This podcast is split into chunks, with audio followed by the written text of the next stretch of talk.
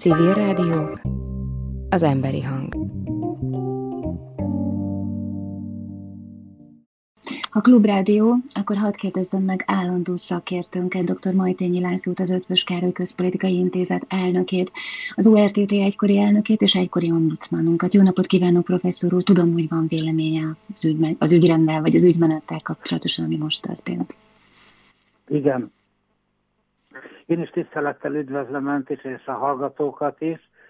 Hát szomorú hétre ébredtünk. Budapest és Magyarország utolsó független beszélő rádiója hát lekapcsolódott, lekapcsolták az adását.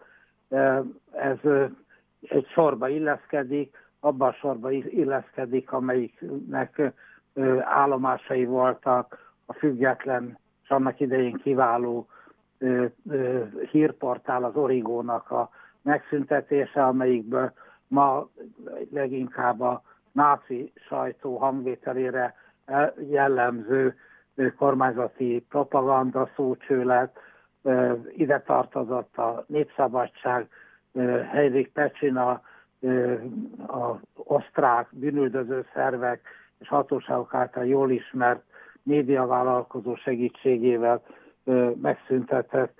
Legnagyobb példányszámú, legolvasottabb újságnak a felszámolása, amely után azt kell mondjam, hogy a felperzselt föld taktikájának megfelelően nem maradt még egy online elérhetőség sem, ami hát hatalmas gazdasági kárt is okozott a tulajdonosnak, de nyilvánvalóan a tulajdonosi cél a gazdasági kár maximalizálása és az újság eltüntetése volt. Ugyanebben a sorba illeszkedett a 2018-ban a Közép-Európai Sajtó és Média Alapítvány létrehozása, amelyben nagyjából 450 sajtóterméket rendeltek kormányzati irányítás alá, olyan módon, hogy központi hírszolgáltatás és a központi propaganda irányítás parancsainak a végrehajtását kellett elvégeznie. Rengeteg írott online és sugárzó adókon működő sajtótermékeknek. Mai napig működik a Nemzeti Együttműködés rendszerének a jogát is súlyosan sértve, hiszen korábban ennél sokkal jelentéktelenebb sajtófúziókat is piactorzító hatás miatt a média hatóság, illetőleg a versenyhivatal megakadályozott, ez pedig ugye nemzetgazdasági jelentőségűnek minősítettként olyan helyzetbe került, hogy sem a versenyhivatal, sem pedig a médiahatóság egyáltalában nem vizsgálta, és hát ennek a történetnek a legutolsó fejezetét jelenti a klubrádió frekvenciájának a lekapcsolása, amelyik hát az, ugye ennek is elképesztő előtörténete van. Én, ugye én a felvezetőben említette is, az Országos Rádió és Televízió testületnek az elnöke voltam, és a távozásom oka az volt, hogy a Fidesz és az MSP a 2010-es választás előtt minősíthetetlen csalással elcsalta a az analóg frekvenciáit a, a Sláger rádiónak és egy másik kereskedelmi rádiónak, ami miatt én tiltakozásul lemondtam. Bűnben fogant az egész médiahatósági működést, olyan átlátszó módon és magabiztosan csalták el a frekvenciákat már az én időmben is, hogy az embernek tényleg tátva maradt a szája, és tudta, hogy ugye ami történik, az bűncselekmény, és a, a bűnüldöző szervek nyilvánvalóan segítették ennek a cselekménynek a véghezvitelét. Ma pedig ott tartunk, hogy az akkori, legalább a politikai tekintetben plurális, az ellenzéket és a mindenkori kormánypártokat 50-50 százalékos hatalmi helyzetbe hozó Országos Rádió és Televízió Testületet a 2010-es jogalkotásnak nevezett térfoglalás. Ne felejtsük el, hogy olyan két médiatörvényt fogadtak el, amelyet nem is a kormány terjesztett be, hanem egy Rogán Antal nevezetű egyéni képviselő, egyéni képviselő indítványal adott be, hát regényi méretű jogszabályszöveget olyan körülmények között, ami teljesen nyilvánvaló volt, hogy Rogán Antal, hogyha kikérdezte volna valaki ebből a médiatörvényből, egyetlen kérdésre válaszolni nem tudott volna. Ez a létrejött rendszer egy piramisszerű szervezet, amelyiknek a élén a médiatanács, illetőleg annak elnöke áll. Minden lényeges szereplő a médiatanács kezében van, a vezérigazgatók kinevezésétől kezdve az összes ellenőrző szervezetnek a, a működtetése, az egy pontba fut össze, ez pedig a médiatanács elnöke, illetve a média, egyébként ugyanaz a személy, médiahatóság elnökének a kezébe.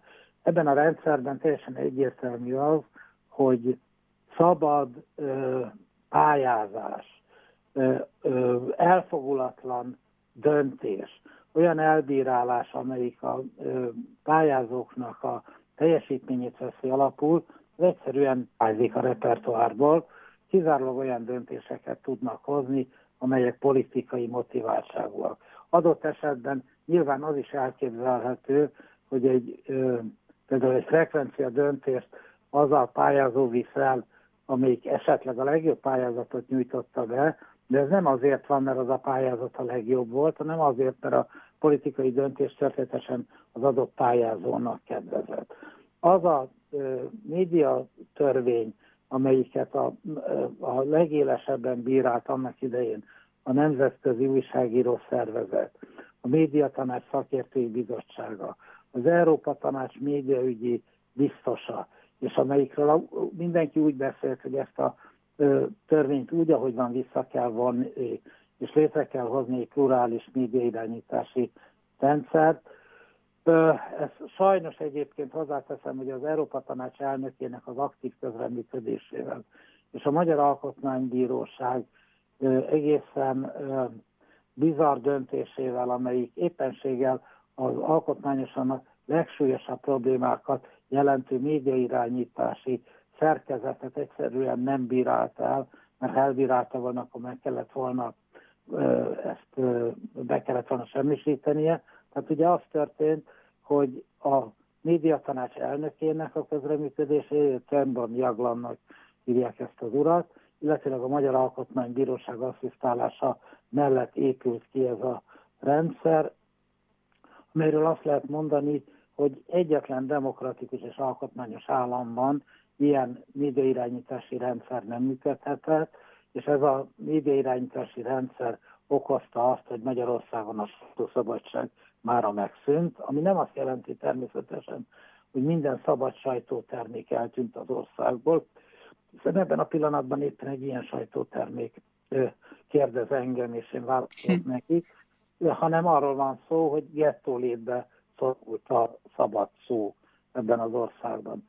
Na most, ami konkrétan ugye a, a, a klubrádió helyzetét illeti, ugye ezzel az a, az a szomorú történet, hogy azon kívül, hogy, hogy egy teljhatalommal bíró médiahatóság tényleg azt tesz, amit csak akar, de százszorosan túl is biztosítják magukat. De néhány évvel ezelőtt olyan törvénymódosításokat tettek a médiatörvényben, amely törvénymódosításokat nyugodtan nevezhetünk Lex Club Rádiónak. Az egyik ilyen az, amelyik azt mondja, hogy a média tanácsot nem terheli szerződés kötési kötelezettség, hogyha valamelyik média szolgáltató a jogosultságát meg akarná hosszabbítani. Vagyis hiába akarja a klubrádió, vagy akarta volna a, meghosszabbítani, vagy akarta is meghosszabbítani a, a szolgáltatási jogosultságot, ez ilyen kötelezettség már nem terheli a médiatóságot, tehát szabadon dönt és elveheti a frekvenciát. A másik, amelyik ugyancsak egy későbbi módosítás, melyik azt mondja, hogy ha a média törvény rendelkezését a szolgáltató ismételten megszegi, vagy pedig súlyosan megszegi egy év alatt, akkor a, a, a jogosultságot meghosszabbítani nem szabad. Azt mondja, hogy akkor nem hosszabbítja meg a médiatörvény rendelkezése alapján a hatóság, a média tanács, a műsorszolgáltatási jogosultságot. Ugye ezzel a két probléma van. Az egyik az, hogy a törvény nem mondja meg, hogy mi az, hogy súlyos jogsértés. A másik probléma pedig az, hogy egészen szelektíven alkalmazza ezt a rendelkezést a médiatóság, történetesen úgy, hogy abban az esetben, hogy egy neki kedves médiaszolgáltató kerül ebbe a helyzetbe, vagy legalábbis olyan, akik nem ellenséges vele, ilyen volt például az Inforádió, akkor noha meg volt a két jogsértés adott esetben, mégis meghosszabbította a sugárzási jogát. Ami pedig a klubrádiót illeti, a klubrádiónak soha egyetlen egy tartalmi jogsértését megállapítani, noha nyilván nagyon szerette volna, a médiatanács nem tudta. És akkor elővett olyan nevetséges jogsértéseket, valamilyen szolgáltatási kötelezettségnek a késve teljesítése miatt állt elő, amelyre egyébként a Klubrádió arra hivatkozott, hogy a, annak idején, mikor ezt a kötelezettségét teljesítenie kellett, arra nem volt szabva törvényi határidő, utóbb írták be a törvénybe is visszamenő hatállyal ezt a határidős kötelezettséget, és hát ilyen tízezer forintos nagyságrendű bírságokat kiszabott, amit hát nyilván a műsor szolgáltató válvonogatva kifizethetne. Tízezer forintért nem megy erre. Erre most ugye a pert is azzal vesztette el, hogy a bíróság azt kifogásolta, hogy belenyugodott, elismerte a jogsértést, elfogadta a bírságot, ennek következtében a döntés jogos, hát amennyiben a személyre szóló jogalkotás alapján hozott döntés jogszerű lehetett. A, az, hogy itt mennyire cinkelt kártyákkal játszik a, a, a hatóság, az ugye az analóg és a digitális szolgáltatásnak a, a problémája, hogy tudnélik, ugye a ugye ma már Európában az analóg műsorszolgáltatás visszaszorul, és egyre inkább a digitális műsorszolgáltatás működik. Ehhez képest ugye az történik, hogy a, a, a digitális műsorszolgáltatást Európában talán egyedül Magyarországon a hatóság megszünteti. Vagyis a klubrádiónak az a lehetősége sincs, hogy, hogy másik platformról sugározza az adását. Ugye a további abszurditás, hogy, hogy a, miután a klubrádió kénytelen volt pályázni, a beadott a pályázattal kapcsolatban kiderült, hogy volt két további pályázó, akiknek a pályázatát a hatóság érvénytelenítette, ezáltal viszont a pályázatot hát felfüggesztette, úgyhogy újból ennek a az oknak a folyamányaként, tehát hogy volt két olyan pályázó, amelyiknek a pályázatát érvénytelenítette, klubrádiót hiánypásra szólította fel. Ezek után ugye ez a pályázat leállt, vagyis nem lehetett a széttárja a karját, hogy nagyon sajnálja hatóság, sajnos nem lehet a, a frekvenciát tovább használni hozzátartozik a abszurditás helyzetéhez, hogy, hogy a rádió kaphatott volna ideglenes sugárzási engedélyt is a pályázat lezárultáig. Ehhez viszont megint csak egy olyan törvénymódosítást tettek, amely megakadályozza ezt az ideglenes műsorszórási engedélyt is, mert az csak azt kérheti, aki már egyszer meghosszabb, teljesen értelmetlen a szabály, jegyezzük meg, aki azt kérheti az ideiglenes műsorszolgáltatási engedélyt, akinek egy már meghosszabbították az engedélyét. A klubrádiónak most hosszabbítanák meg az engedélyt.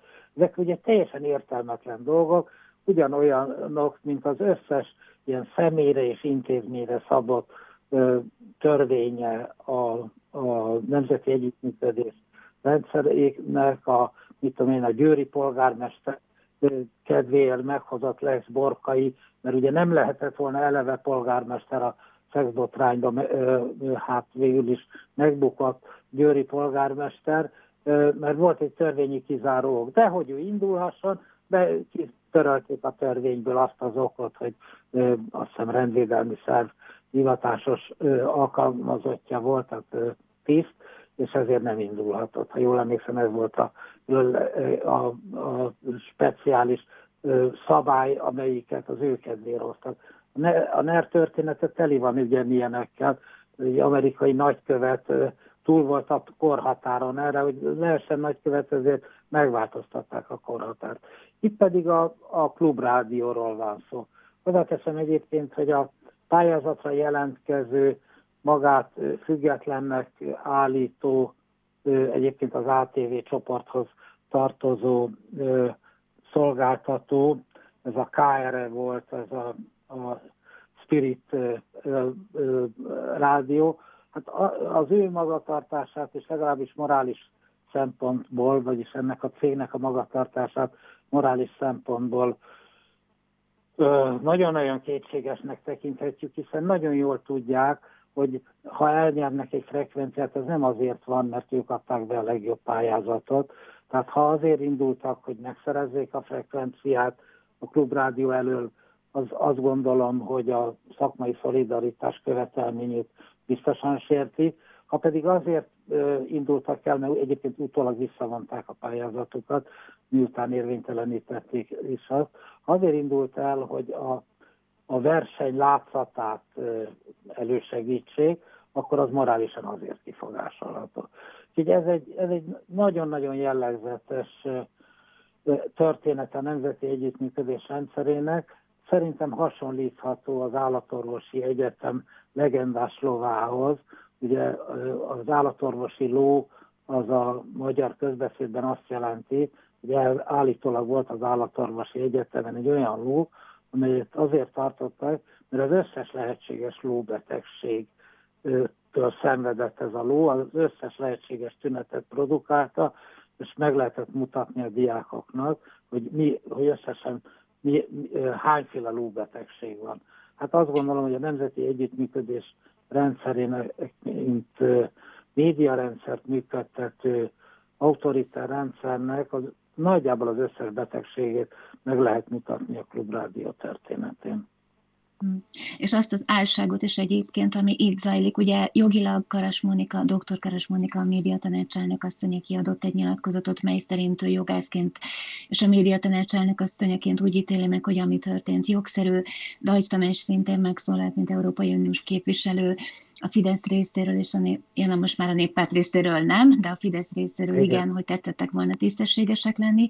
És mindezen közben, professzor úr, én hétvégén sajnos belenéztem a Közép-Európai Sajtó és Média Alapítvány, azaz a Kesmának az alapító okiratába, és úgy látom, mintha megtaláltam volna a jobboldali médiának a szentiratát. Ez egy alapító okirat, ugye, aminek elméletileg a független sajtót felölelő vidéki platformokkal együtt felölelő alapítványnak a fogalmazványa kellene, hogy legyen. Professzor úr, ez így egészen pontosan ez az alapító okirat a Kesmában így fogalmaz, hogy a balliberális oldal valójában nem híve a jó újságírásnak és a médiapluralizmusnak, mert csak saját szájszagos leheletét szereti viszont érezni a nyilvánosságban. Ha fel nem is fogható, valahol persze érthető, hogy nagy felboldulás kíséri a Kesma alapítvány, Kesma alapítvány felemelkedését. Alig bírom elmondani, annyira, annyira döbbenetes. Az említett pánikreakciót, a frusztrációt az okozza, hogy széles értelemben vett balliberális politikai széna elhitte, mi több, fogjául esett annak az ideológiai bűvészmutatványnak, melyet az elmúlt évtizedekben mesterségesen éppen önmaga zsonglőrködött ki A 20. század második felében liberális közizlés általános világszemlélet ugyanis tagadhatatlanul egyféle véleménymonopóliummá dagadt, sikerben pedig főszerepet játszott az, hogy egyfelől elhitték, és a liberális, liberálisok maguk is elhitették, hogy a társadalmi közéletre vonatkozó megközelítések akkor kiegyensúlyozottak, függetlenek és objektívek, ha azok osztják az aktuális liberális fősodrot. Tehát szájszagos balliberális média pluralizmus tiltónak titulálja a Kesma alapító okirata. Azt a fajta újságírást, amit... Hogy? A felolvasott, ez valóban az alapító okiratban van. Ezt Professzor ez az alapító okirat, a közép-európai sajtó is. Ugye? Megáll Azt mondtam, hogy bár ne olvastam volna, azért remegett a hangom is. Igen. Ez alapján. Megáll ez alapján. Igen, tehát ugye ez a szöveg explicit módon azt, azt állítja, hogy a plurális médiarendszernek az a lényege, hogy a, a baloldali, a liberális álláspont az ne jelenjen meg, mert a szájszavú, és, és a, a, a, a hát ez, egyébként ugye ez azért nagyon-nagyon kínos, mert, mert nem lehet konzervatívnak nevezni a közép-európai sajtó és média alapítványt, mert nem lehet jobboldalinak nevezni a közép-európai sajtó és média alapítványt, nem lehet nemzetinek nevezni ezt a képződményt, mert a konzervatív, jobboldali, a nemzeti, ezek, ezek hogy mondjam, értéket hordozó hát társadalom politikai fogalmak, amikor, tehát ugye ő szájszavúnak nevezi a, a baloldalt, és nem tudom én, hasonlóképpen szájszavúnak a liberális, de őt, őket viszont nem lehet semminek megnevezni, mert, mert azok a fogalmak, amelyekre hivatkozik, különösen ideértem mondjuk a kereszténységet is, ezek, ezek értékekkel teli fogalmak. Maga a kesma pedig semmi egyéb, mint hát lábnyalás és talpnyalás és tányérnyalás és a gazda kiszolgálása és gondolattalanság. És amit ők csinálnak, arra még képesek azt is mondani ezek szerint, hogy az a plurális, és amelyik ettől eltér, az pedig szájszavú. De nem, tényleg, tényleg nem, megáll az ész, tehát, hogy mondjam, és békjózva van a nyelv, mert, mert ezt, ezt, ezt, ezt nem lehet semminek megnevezni. Ez a legós, legócskább hatalmi propaganda szöveg, semmi más.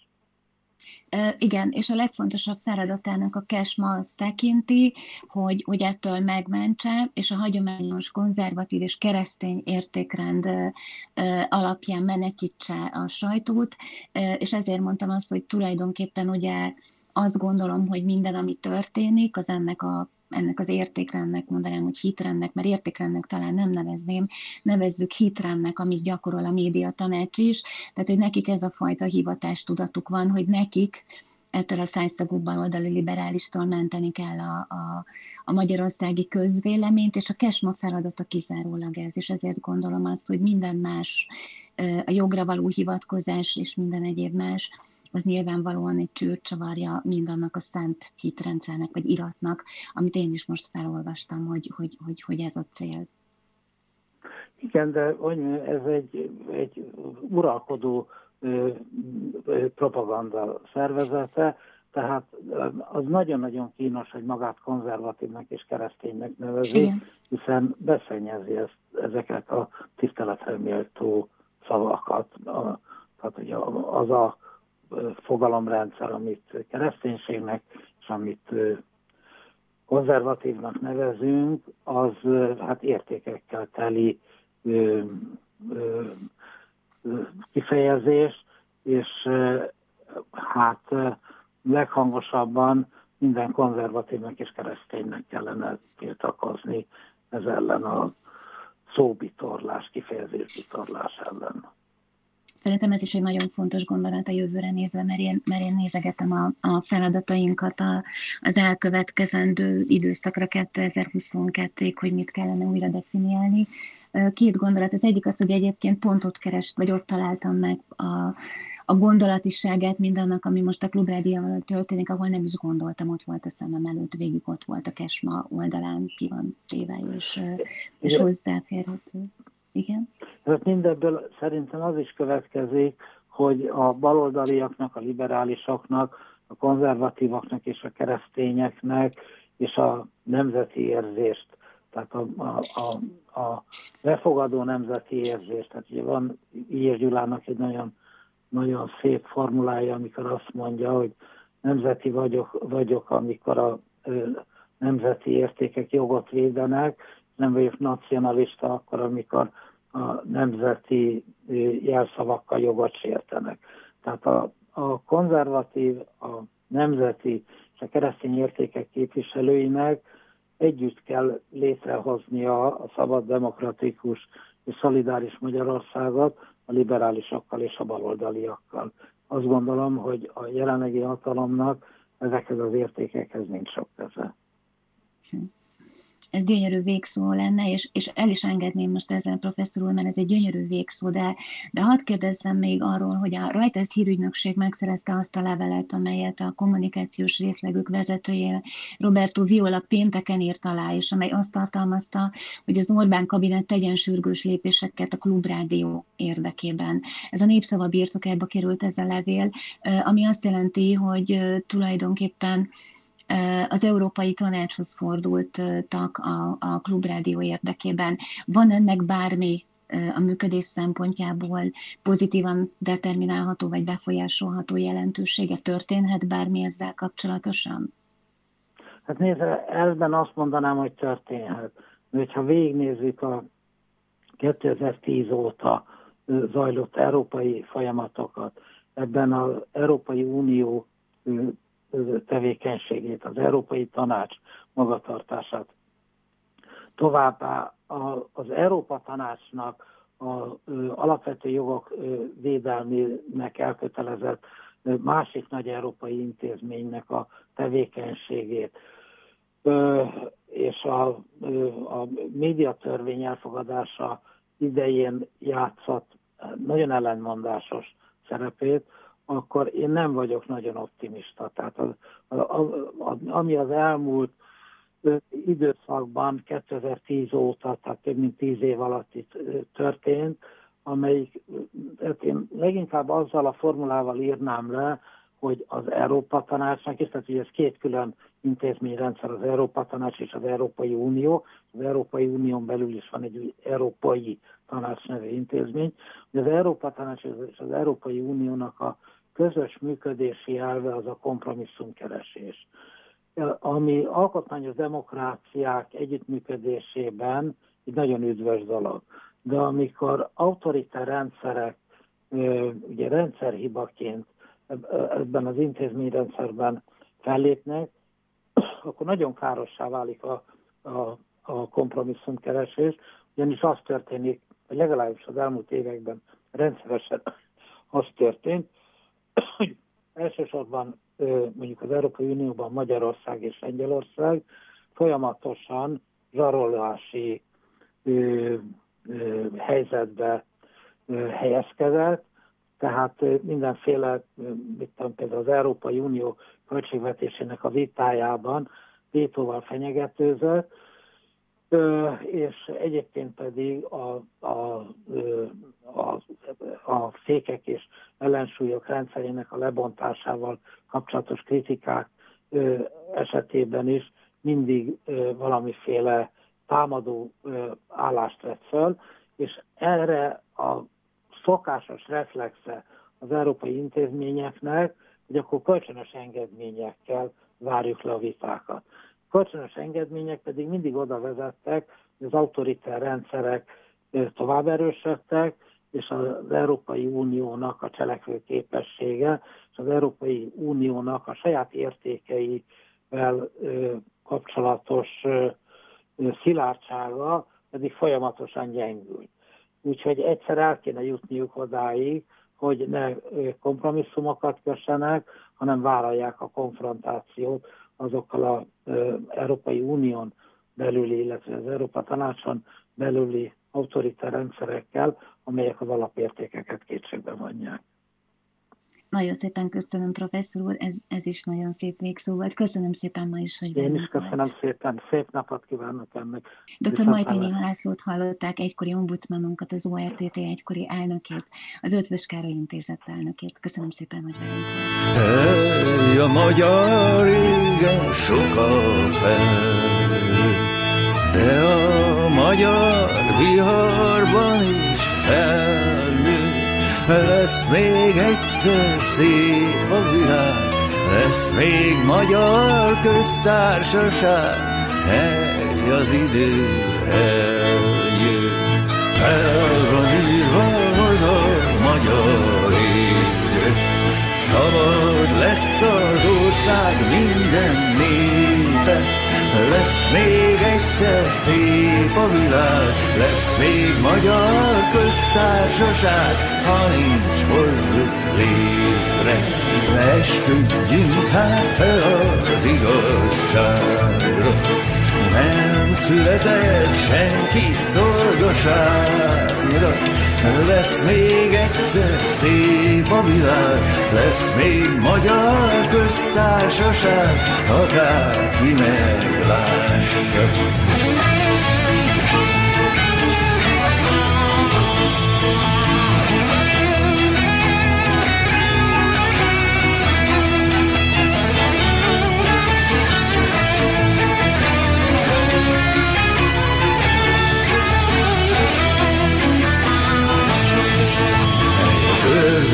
Legyen egyenlően néve.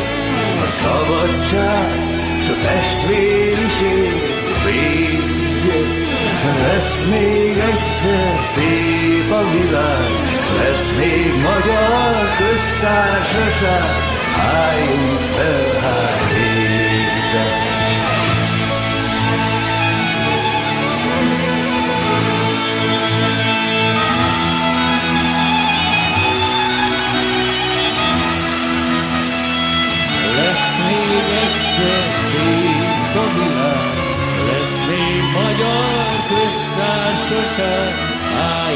fel, hát